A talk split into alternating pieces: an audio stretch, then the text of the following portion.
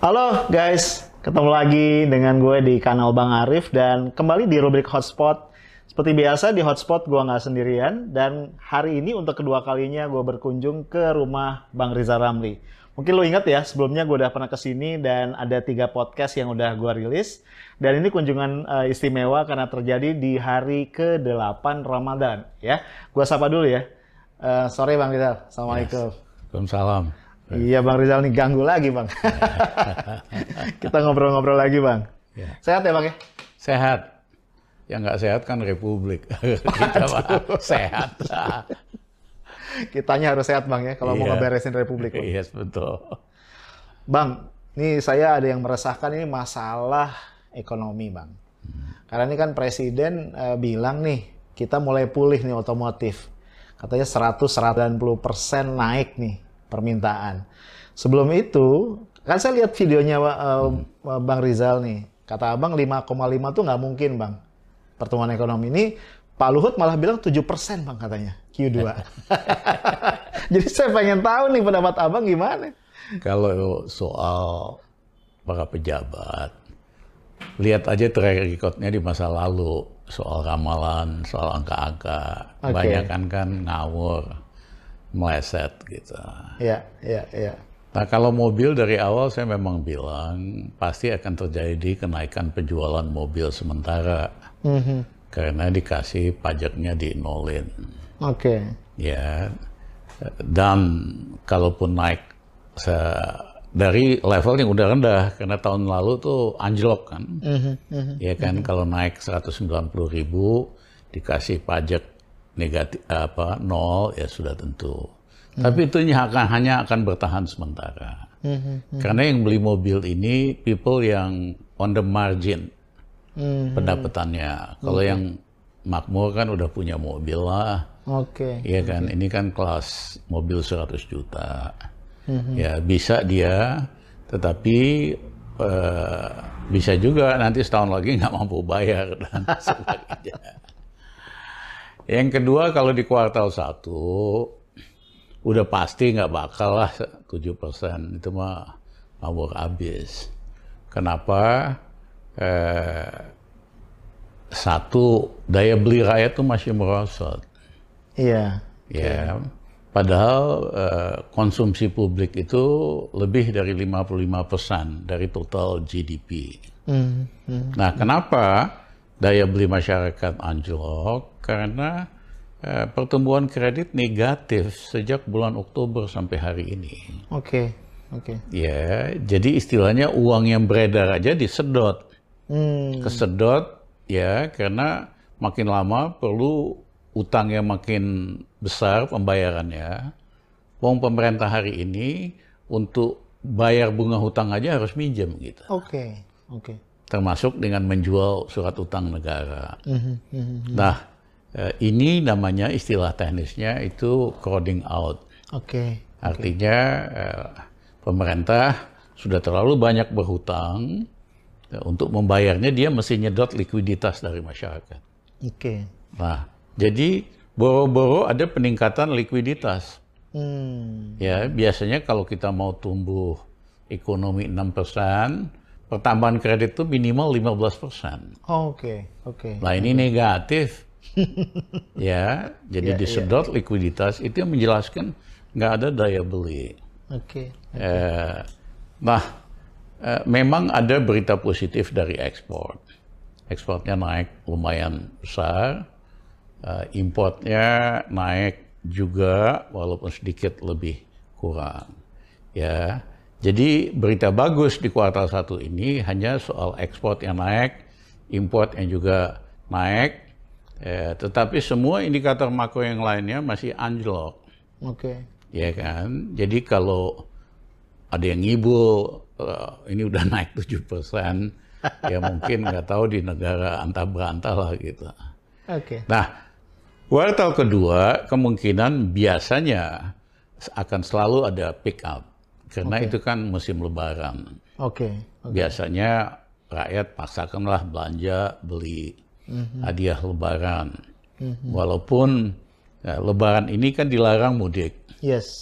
Tetapi yang terjadi eh, rakyat pulang dua hari sebelum tanggal pelarangan tanggal 6 nanti kembali tiga hari setelahnya jadi total mereka liburan dua minggu lebih lah gitu loh. Yes, yes, yes. Iya kan? Dugaan saya sekitar 80% rakyat Indonesia, terutama di Pulau Jawa, tetap pulang kampung. Hmm, hmm, hmm, hmm. Ya, nunjukin bahwa kebijakan pemerintah itu nggak pernah berbasiskan angka. Oh, Oke, Tidak scientific. Ya kan? Harusnya kan bisa ditebak betul. berapa dan sebagainya.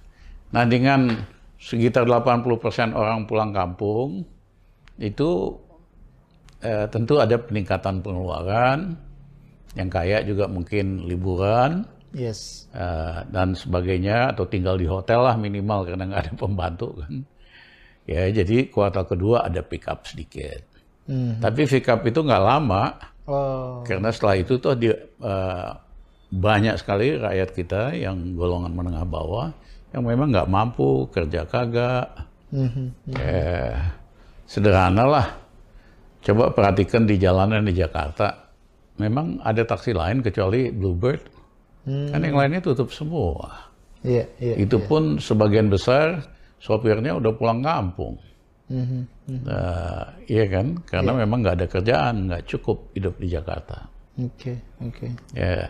Nah, dengan cara-cara mereka menanganin masalah ini, ya, saya sih berkesimpulan ini pemerintah nggak mampu membawa Indonesia keluar dari krisis. Hmm, Karena polisinya beda, polisinya kebalik-balik, oke. ya kan? Eh, Turki dulu ada masalah ekonominya anjlok karena COVID, eh, India dan lain-lain. Apa yang terjadi? Mereka prinsipnya sama, pompa daya beli golongan menengah bawah. Itu yang dilakukan oleh Erdogan. Fokus gitu. Ya, itu yang dilakukan oleh Perdana Menteri Modi sehingga ekonominya pick up, naik lagi. Itu yang dilakukan oleh Joe Biden. Hmm, Ya, paket dia yang kedua kemarin itu kasih stimulus untuk golongan menengah bawah, Oke. ya kan? Sehingga mereka punya daya beli. Mhm. Itu yang dilakukan oleh Perdana Menteri eh, Johnson, Boris Boris Johnson. Yes. ya kan? Dia naikin pajak perusahaan besar, orang kaya, pendapatannya itu dipakai buat pompa yang bawah. Lihat nih, semua sama Patternnya sama ya bang. polanya. Mhm. Hanya di Indonesia yang terbalik-balik karena Menteri Keuangannya terbalik. Iya kan? Oke. Jadi pajak yang kaya-kaya dia kurangin. Misalnya pajak eh, apa? sawit, Mhm. pajak mobil, pajak macam-macam. Iya. Tapi yang perintil-perintil daya beli dia Uber, Mhm. dikejar-kejar. Iya. Terus harga utility bakal dinaikkan kan? Iya. Harga gas, harga listrik, harga apa. Iya kan? Jadi justru yang beli, yang bawah ditekan supaya makin makin anjlok. Mhm. Mhm. Iya kan? Sementara berbagai kemudahan diberikan sama yang besar. Mhm. Diberikan tax holiday, bebas pajak 20 tahun buat yang gede sama asing. Iya. Dan sebagainya, dan sebagainya. Ya, tidak aneh, boro-boro mempercepat pemulihan recovery, kita akan membuat ini makin nyungsep ke dalam. Hmm. Ya, eh, karena rumus ilmunya kebalik. Mhm. Nah, kayaknya ini kan udah panik. Ya, defisit anggaran tadinya di bawah 3% GDP udah dinaikin jadi 6%. Mhm. Mhm. Iya kan? Karena mau tetap mau jalanin proyek-proyek, Yes. proyek ibu kota baru, proyek ini. Di mana-mana itu dalam krisis kita potong dulu yang nggak perlu kayak rumah tangga lah. Ya. Betul. Fokus sama yang benar-benar perlu aja. Mhm. Ini Menteri Keuangan terbalik, ilmunya juga terbalik. Nunjukin dia nggak berani bilang enggak sama presiden, Ya. ya kan? Jadi tetap aja tambah proyek ini proyek itu. Nah sumbernya dari mana? Dari meminjam lebih besar lagi. Yang kedua maksa Bank Indonesia nyetak uang. Mhm. Itu udah 600 triliun lebih, mungkin sampai 1000 triliun. Mhm. Ya, makin lama juga makin berbahaya. Iya kan? Mereka juga udah panik, mau ngambil uang umat Islam, uang haji ke, uang apa? Uang wakaf, Wakaf lah uang. segala macam. Mhm. Lama-lama kepepet, akhirnya minta tolong IMF. Iya kan? Makin hancur ekonomi Indonesia. Iya. iya. Saya sih nunggu dia ngundang IMF, berarti Jokowi jatuh. Persis kayak Soeharto dulu gitu lah. Abang lihat tanda-tanda itu bang ya waktu Iya kan kemarin dia saya udah ngomong itu. udah ya. pidato, udah ngomong dan dia udah panik dari mana nih?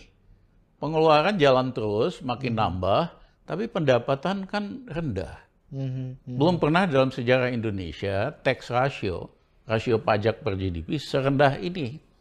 Oke. Ya, Ini kaitannya ke daya beli tadi bang ya? ya enggak eh, penerimaan pemerintah dong. Enggak maksudnya eh, orang nggak bayar pajak itu karena tadi Iya nggak ada macam-macam. ekonomi. Oke. Karena ekonominya betul-betul anjlok, apa Iya. dan sebagainya. Jadi belum pernah. Kalau betul Menteri Keuangan yang hebat, tax ratio-nya tinggi dong. Mhm. 14-15 persen, negara tetangga kita segituan lebih kok. Iya. Iya. Ini paling rendah, paling cuma 8 persen lah Mhm. dalam sejarah gitu lah. Eh, kalau Menteri Keuangan hebat kan menjaga supaya penerimaan negara bagus, caranya tax ratio masih 15 persenan, ya pengeluaran juga yang nggak perlu hemat. Ini kan mengaku hati-hati, mengaku prudent, prakteknya kan sebaliknya, persis kayak bosnya. Pidato anti import, ya kenyataannya import ugal-ugalan. Jadi Oke. anak buah juga ngikut, ngaku prudent, ngaku hati-hati, pengelolaan fiskal sama sekali tidak hati-hati, eh, bahkan ugal-ugalan.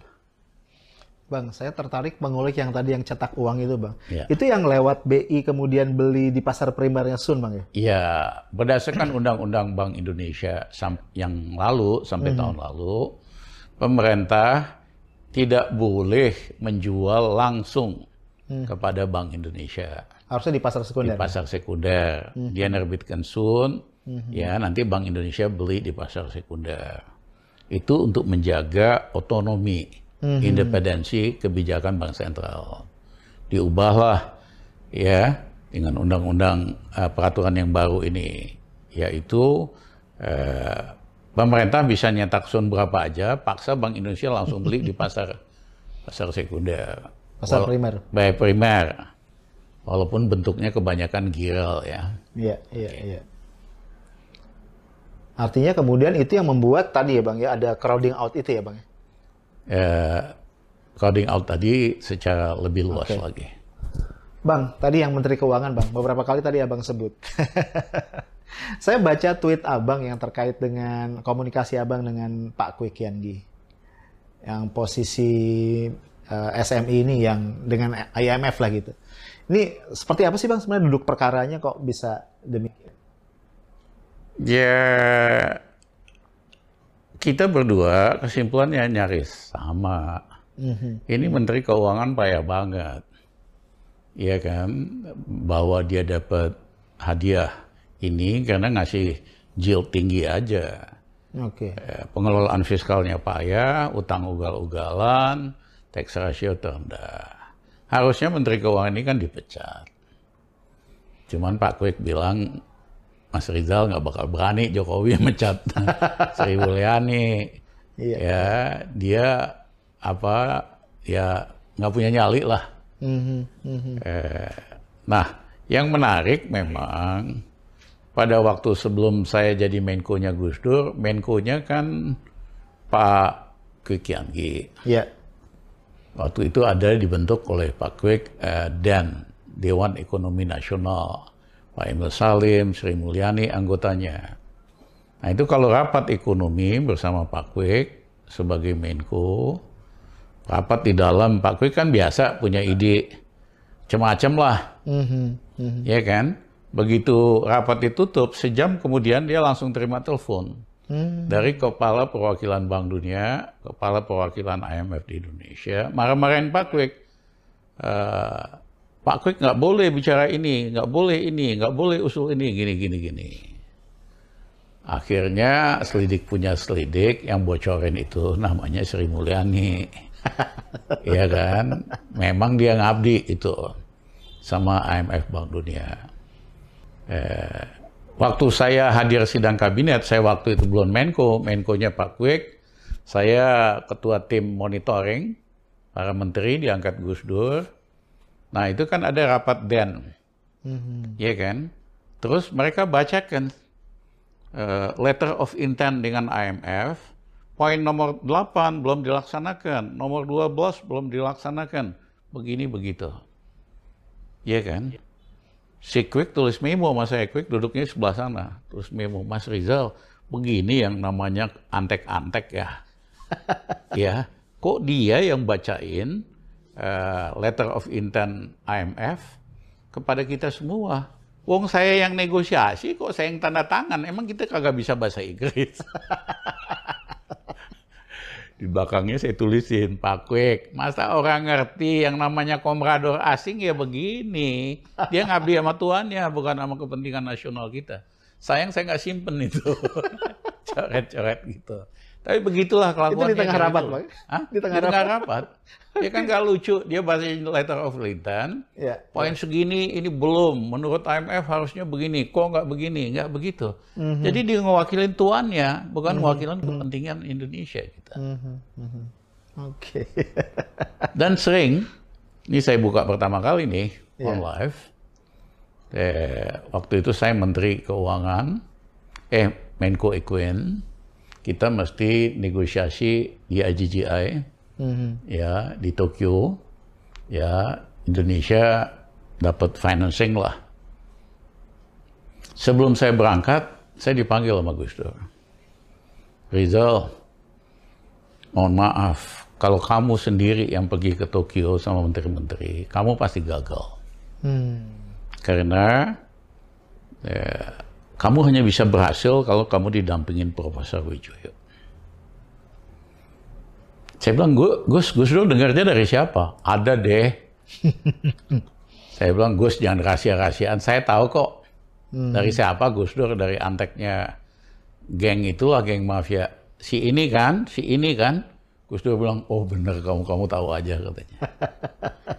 Gus itu hanya mitos. Seolah-olah kalau tidak ada Pak Wijoyo ikut perundingan internasional, pasti gagal. Hmm. Itu mitos yang sengaja dikembangkan oleh Wijoyo dan kawan-kawan itu nggak hmm. benar. Hmm. Tergantung kepada siapa Gus Dur berikan uh, mandat. Hmm. Gini deh Gus, kalau Gus Dur nggak percaya saya, saya bakal gagal. Saya minta mundurin diri jadi Menko. Hmm. Gus Dur tunjuk aja siapa yang lain. Gus Dur kaget. Ujukan Rizal, jangan-jangan Rizal. Saya hanya khawatir kamu gagal. Hmm. Itu Gus. Iya kan? Nah, besoknya di headline Kompas ada tulisan Sri Mulyani.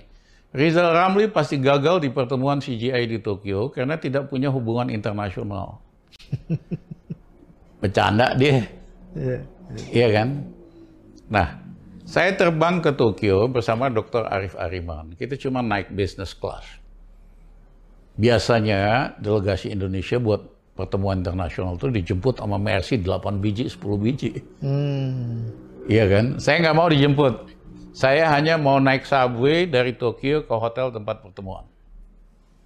Ya, akhirnya kita naik subway aja berdua. Ya, karena saya sering ketemu Perdana Menteri Belanda. Kita naik mobil mewah 8 biji, dia cuma naik sepeda ke kantor. kita mau minjem dari dia. Kan lu, nggak lucu banget gitu loh. Salah kostum bang ya Salah kostum kan. Gempar. Karena saya datang istilahnya naik subway, naik taksi. Jepang-Jepang angkat topi banget. Belum pernah ada menteri pejabat ekonomi negara Indonesia kayak begini. Mm-hmm. Ya kan? Uh, dia betul orang Jepang kan appreciate banget. Iya. Yeah. Nah, habis itu saya makan sama dubes-dubesnya sama Dubes Indonesia. Dia tanya, Pak Ramli nanti malam mau makan di mana, mau lihat musik atau hiburan di mana.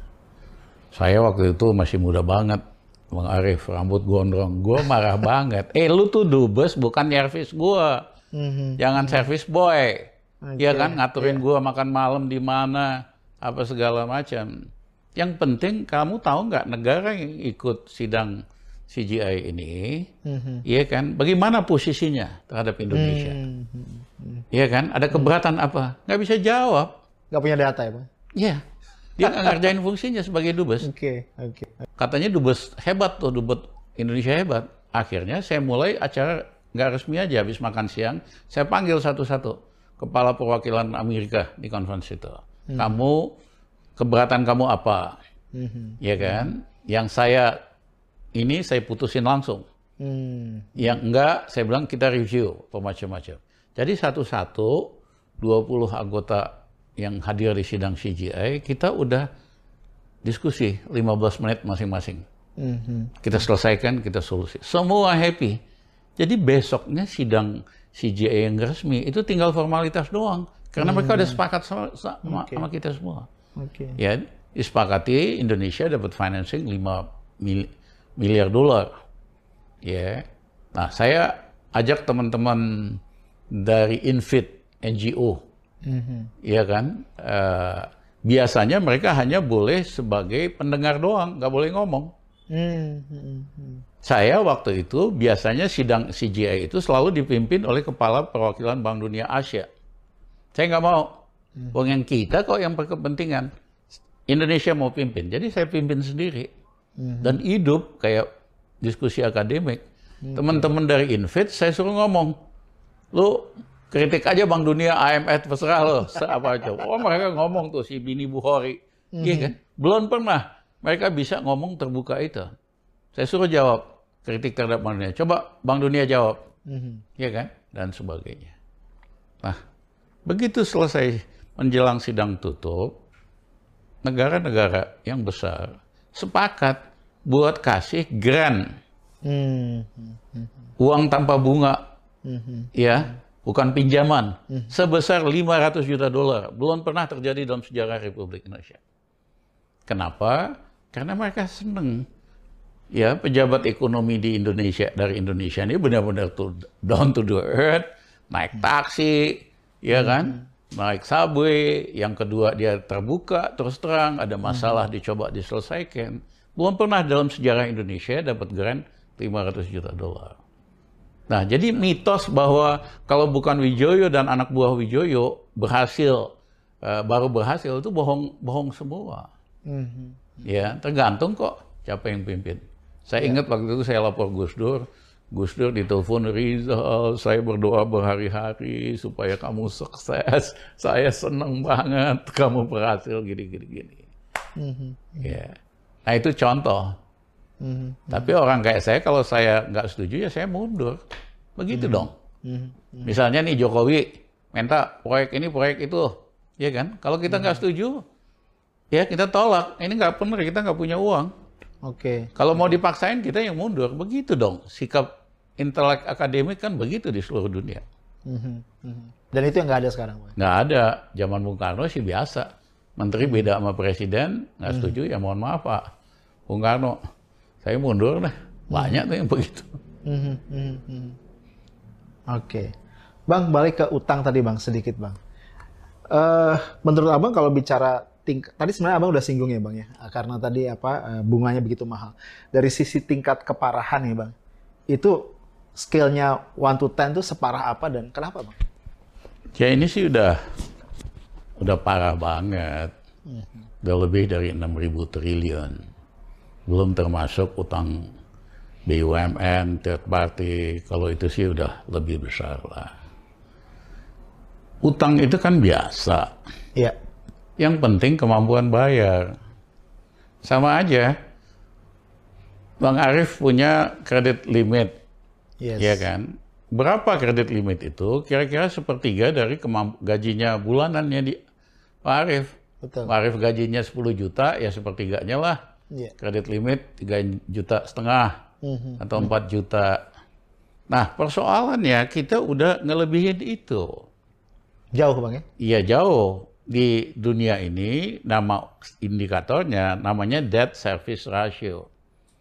Berapa pembayaran hutang kita dibandingkan dengan ekspor kita. Mm-hmm. Yang aman itu di bawah 20 persen. Okay. Indonesia udah 35 persen. Okay. Okay. Ya, itu indikator bahayanya. Yang kedua, dia sudah mengakibatkan crowding out yang saya jelaskan tadi. Dia hmm. nyedot likuiditas. Hmm. Harusnya kan kita minjem membuat ekonomi tak ada tambahan likuiditas dong buat hmm. memompa ekonomi. Ini hmm. kagak, dia malah nyedot likuiditas. Ini nggak okay. ngerti. Jadi dibandingkanlah, oh utang Indonesia sama Amerika masih rendah dibanding GDP. Itu indikator yang ngawur. Oh, Oke. Iya kan? Kenapa? Amerika satu-satunya negara yang bisa nyetak uang dolar berapa aja. Mhm, Karena dia negara adidaya. Betul. Atau Jepang, atau Eropa.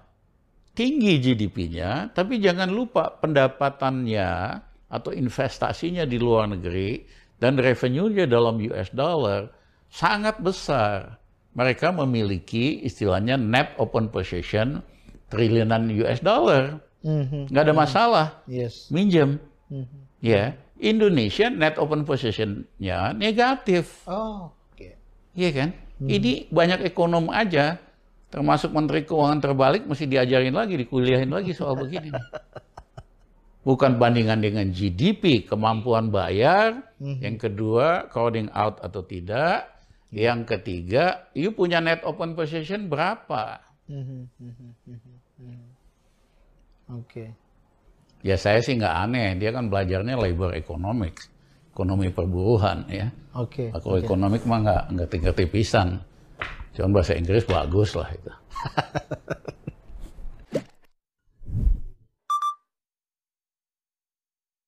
nah yang terakhir, kita nggak ada lagi orang yang apa misalnya ditangkap hanya karena Islamophobia atau apa, ya kan? Siapa pun yang menghina agama, kita penjarain sama koruptor. Udah, Oke. Habib nanti Jumhur segala kita lepasin semua tahanan politik, termasuk di Papua. Mhm. Ya, asal jangan ikut gerakan bersenjata. Itu lain treatmentnya.